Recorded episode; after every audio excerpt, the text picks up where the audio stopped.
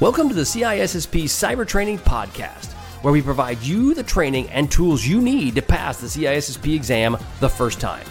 Hi, my name is Sean Gerber, and I'm your host for this action packed, informative podcast. Join me each week as I provide the information you need to pass the CISSP exam and grow your cybersecurity knowledge. All right, let's get started. Hey, all, Sean Gerber with CISSP Cyber Training, and today we're going to be having some various CISSP questions for you to help you pass the CISSP exam. So before we get started, you want to go to CISSPcybertraining.com and you can get access to all of these CISSP questions. All you have to do is just sign up for my email list and you can get access to 30 free CISSP questions every single month. And if you like that, you can try before you buy. If you like that, then you can get access by purchasing my membership or one of the other programs we have, and you can get access to all of my CISSP questions. And it's awesome. It really is. There's my recorded content, you name it, you can get it through CISSPcybertraining.com. Okay, so let's talk, start talking about CISSP questions and let's get on with question number one. We're going to be focused on domain six. And of this domain six, you can actually also see these at uh, my podcast, the CCT061. You can get these videos on YouTube and you can get them through CISSPcybertraining.com. Okay, which of the following is a primary objective of security assessments and testing? A, ensuring compliance with legal regulations. Two, identifying vulnerabilities and weaknesses. C, actually, it should have been two, should have been B. C, establish incident response procedures. And D, developing security policies and procedures. Okay, so which of the following primary objectives of, secure, of a security assessment and of testing? A, ensuring compliance with legal regulations. B, identifying vulnerabilities and weaknesses. C, establishing incident response procedures, or D, developing security policies and procedures. And well, when you're dealing with security assessments and the testing, the ultimate goal is to get your vulnerabilities and find your weaknesses. So therefore, the answer would be B. Each of those other areas, compliance, incident response, and security policies are beneficial uh, for a security assessment program, but they're not the primary objective for them. What is the purpose of validation strategies in security assessments and testing? So, again, what is the purpose of validation strategies in security assessments and in testing? A, to ensure compliance with regulatory requirements. B, to assess the effectiveness of the security controls. C, to evaluate the accuracy of the test results. Or D, to define the scope of the testing activities.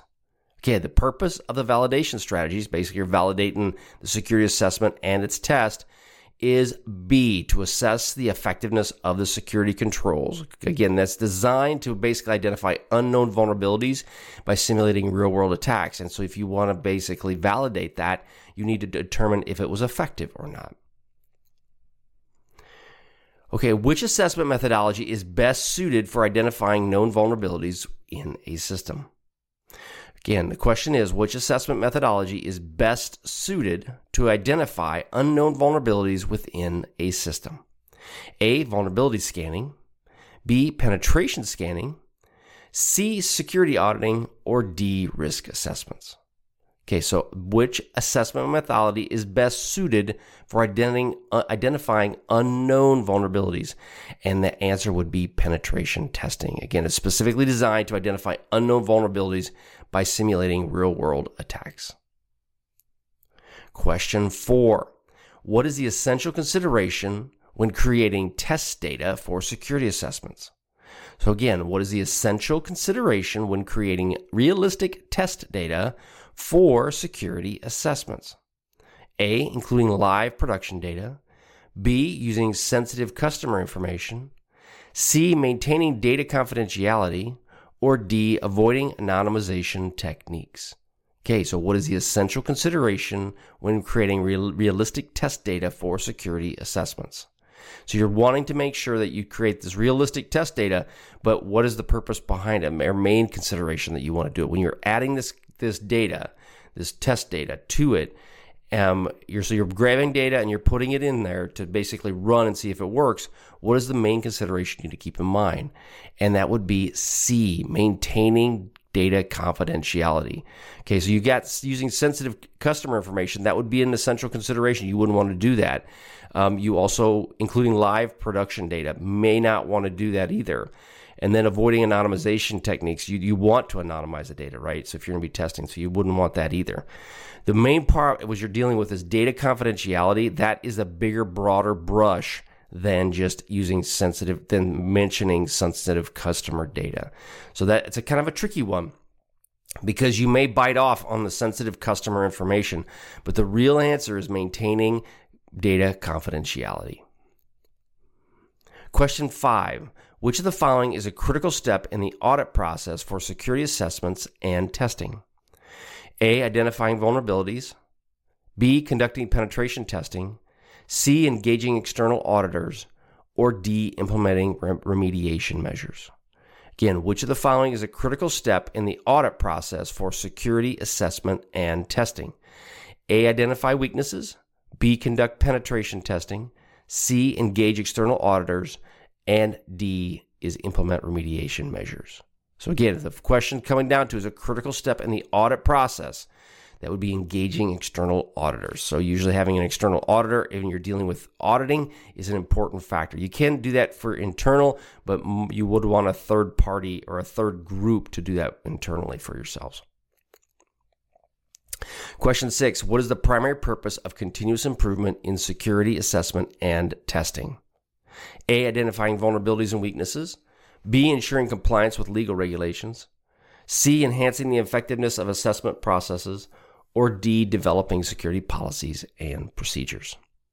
Okay, again, the question was the primary purpose of continuous improvement in security assessment and testing? A. Identifying vulnerabilities and weaknesses. B. Compliance and regulations.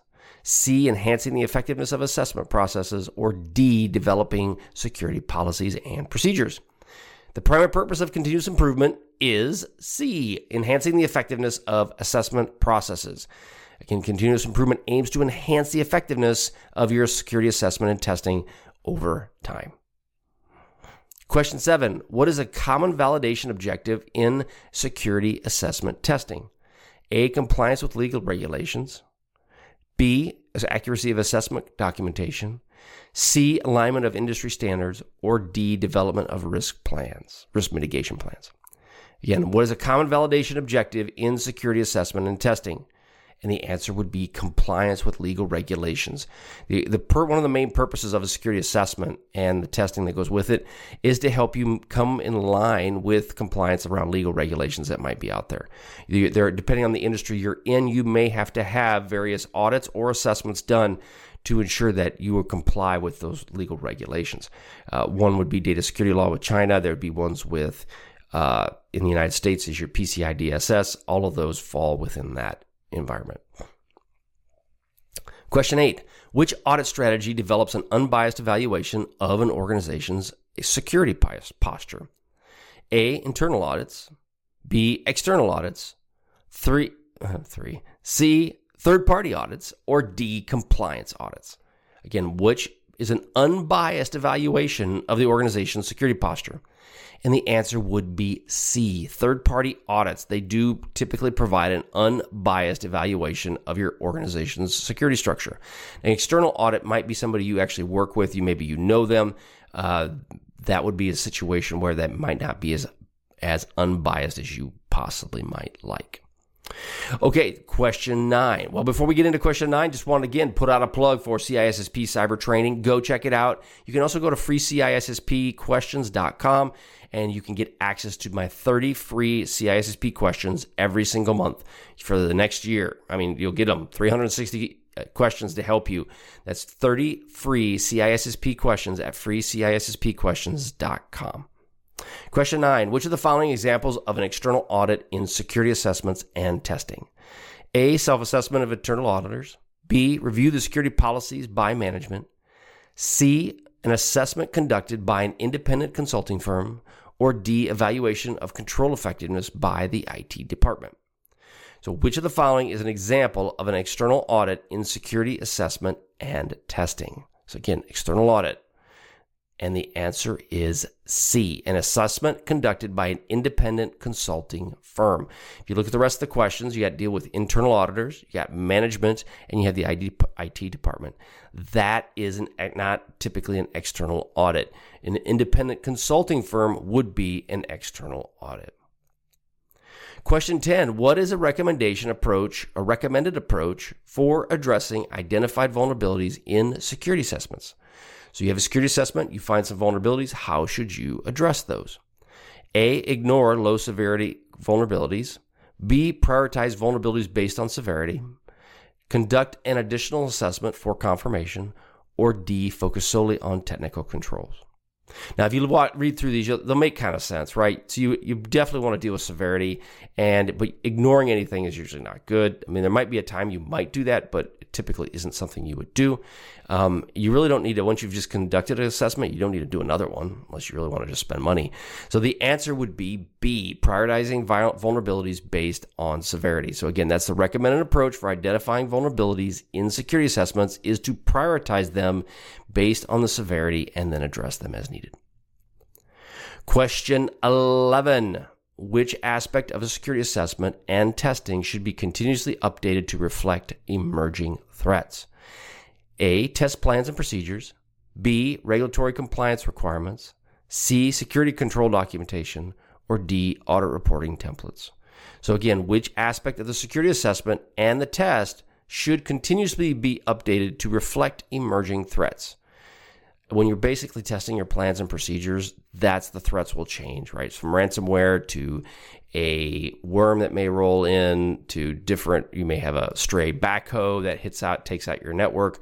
Those are different. So you may have different test plans and procedures, and you may modify those to meet these emerging threats.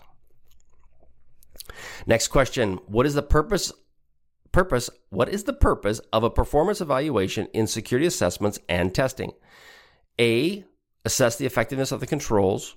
B, monitor the progress of the remediation activities. C, evaluate the competence of the individuals individuals involved in the assessment, or D, validating compliance with regulatory requirements. So again, what is the purpose of performance evaluations? Again, you're doing a review of the person in a security assessment and testing.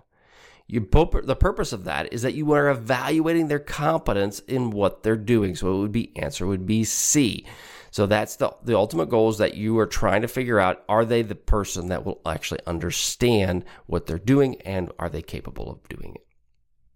Question 13 Which of the following is used to validate effectiveness controls during a security assessment testing? Question What is the question? What is the method is used to validate the effectiveness of controls during security assessments and testing? A. Penetration testing. B. Risk assessments. C. Security auditing. Or D. Vulnerability scanning. Again, which method is used to validate the effectiveness of controls during a security assessment and testing? The answer, or the answer is C, security auditing, right? Security auditing is a way to evaluate the effectiveness of the controls during a security assessment and a test. Question 14 How can collaboration and knowledge sharing contribute to continuous improvement in security assessments and tests? A. Facilitating the exchange of ideas and experiences. B. Reducing the need for external audits. C. Streamlining the assessment process. Or D. Minimizing the need for remediation efforts. So question is again, how can collaboration and knowledge sharing contribute to continuous improvement in security assessments and testing? Answer is A, facilitating the exchange of ideas and experiences. That is basically how when you share ideas, you get better ideas on how to deal with things. I was, an example, I met with some people in our local community and started sharing some ideas on ransomware and how it may affect the community. And they are taking that advice and they're moving on with it. So there, there's different ways by sharing information can really go a long ways in protecting facilities uh, or protecting anybody in general. All right, question 15, the last question, the last melon. Which of the following is a key benefit for, of external audits in security assessments and testing? So, again, what is a key benefit of an external audit in security assessments and testing. A. Assurance of regulatory compliance. Compliance. B. Identification of all vulnerabilities. C. Cost effective assessment procedures.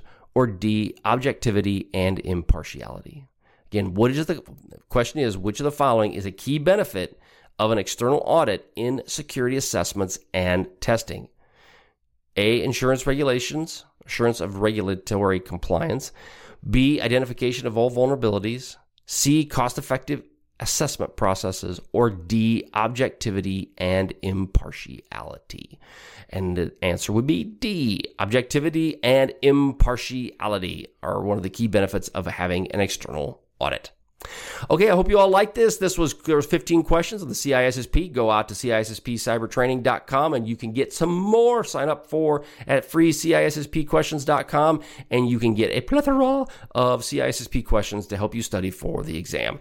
Again, the ultimate goal is to help you pass this doggone exam. We want you to get through it. We want you to do well and we want you to move on with your cybersecurity career.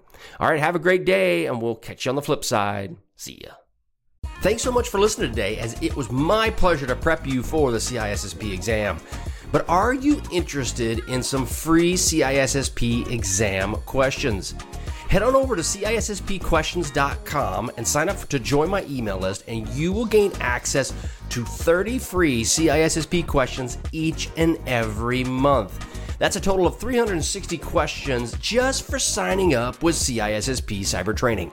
You will also gain access to other free resources, so just head on over to freecisspquestions.com or CISSPcybertraining.com and sign up today. All right, have a wonderful day, and we'll catch you on the flip side. See ya.